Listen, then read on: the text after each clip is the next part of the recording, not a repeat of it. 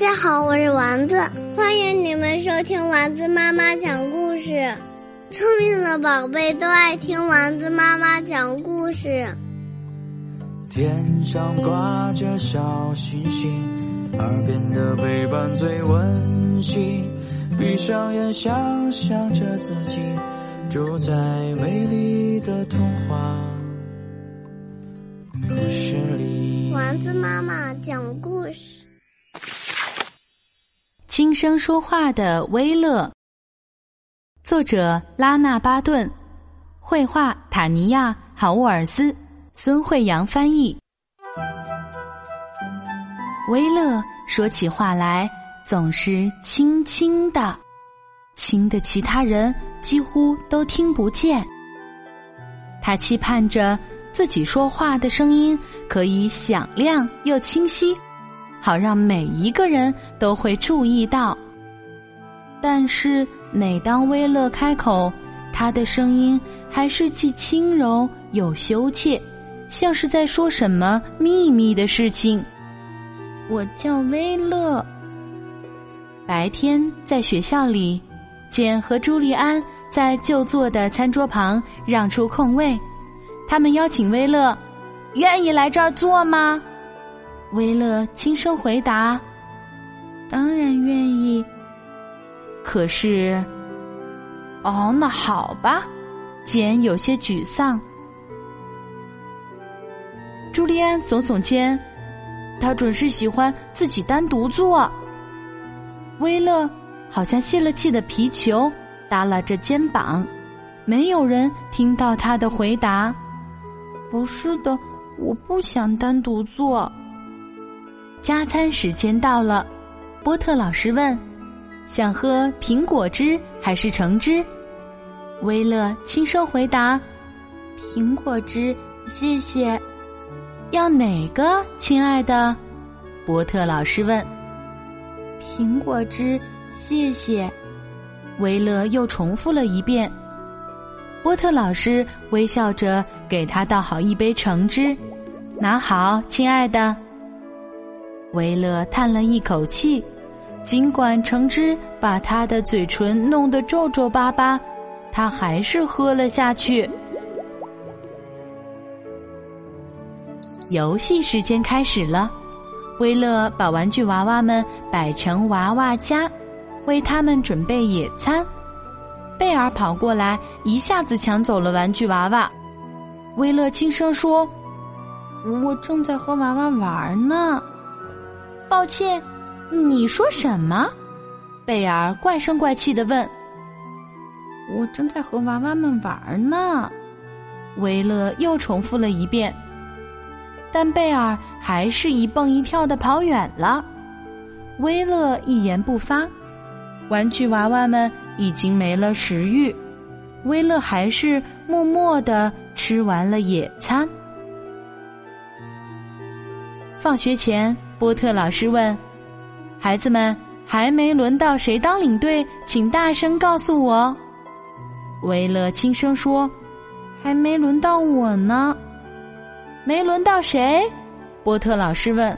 “没轮到我。”结果，波特老师委派贝尔去当领队，又当一次。威勒只好一个人站在队尾。两只脚像往常一样蹭来蹭去，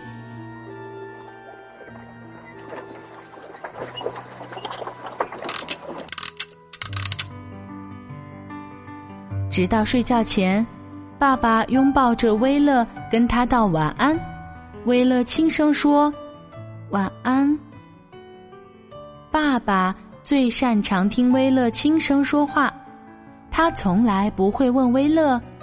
你说什么？再说一遍，或者是谁之类的话。爸爸总是真挚的紧紧拥抱着威勒，用同样轻柔的声音对他说：“维勒，那个既响亮又清晰的声音被困在了你心里，那只是暂时的。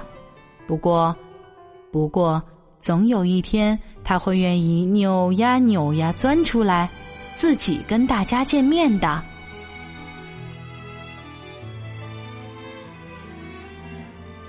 那天夜里，威勒一直睡不着，他试图寻找一种可以大声说话的方法。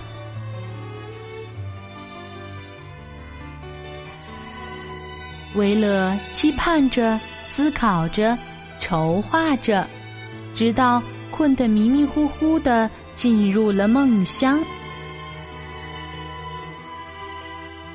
第二天一早，威勒跳下床，直奔储物箱。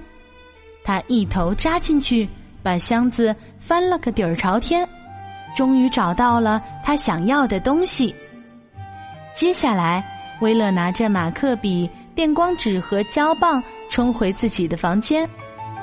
等到威勒最终走出房间，他手中高举着一个刚刚做好的魔力麦克风。那天在学校里，威勒把魔力麦克风凑到嘴边，对简和朱利安说：“我想和你们坐在一起。”太棒了！简一边说着，一边赶紧和朱利安给威勒挪出空位。你还可以和我们一起用蜡笔。威勒简直不敢相信自己的耳朵。加餐时间到了，波特老师问：“想喝苹果汁还是橙汁？”威勒回答：“苹果汁，谢谢。”拿好，亲爱的。波特老师说：“威勒把苹果汁一饮而尽，他的嘴唇再也没有变得皱皱巴巴。”游戏时间开始了，贝尔想要抢走娃娃家的玩具娃娃，威勒用魔力麦克风说：“我正在和娃娃玩呢。”维勒说的这句话，不仅贝尔听到了，班上所有的孩子。都听到了，这真是一个适合野餐的日子。每种美食、玩具娃娃们都吃了双份儿。但是放学前，就在波特老师问孩子们还没轮到谁当领队，请大声告诉我的时候，魔力麦克风从威勒手中意外的滑了出去。先是“当”的一声，接着是糟糕的“吱嘎”声。可怜的魔力麦克风摔坏了。威勒捡起皱皱巴巴的硬纸筒，凑到嘴边试了试，还没轮到我。没轮到谁？波特老师问。威勒心里七上八下，好像有什么东西在扭来扭去。翻涌不息，就像是要从心里钻出来一样。他从嘴边移开了皱巴巴的硬纸筒，猛地深深吸了一口气，用自己既响亮又清晰的声音开口说：“我，这次该轮到我啦！”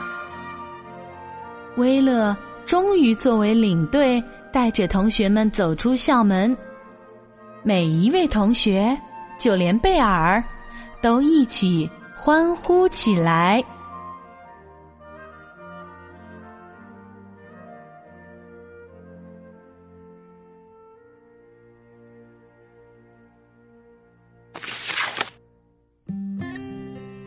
故事讲完了，今天的故事由丸子妈妈讲述，欢迎添加丸子妈妈的微信：九幺二八幺七七。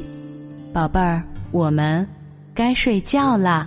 挂着小星星，耳边的陪伴最温馨。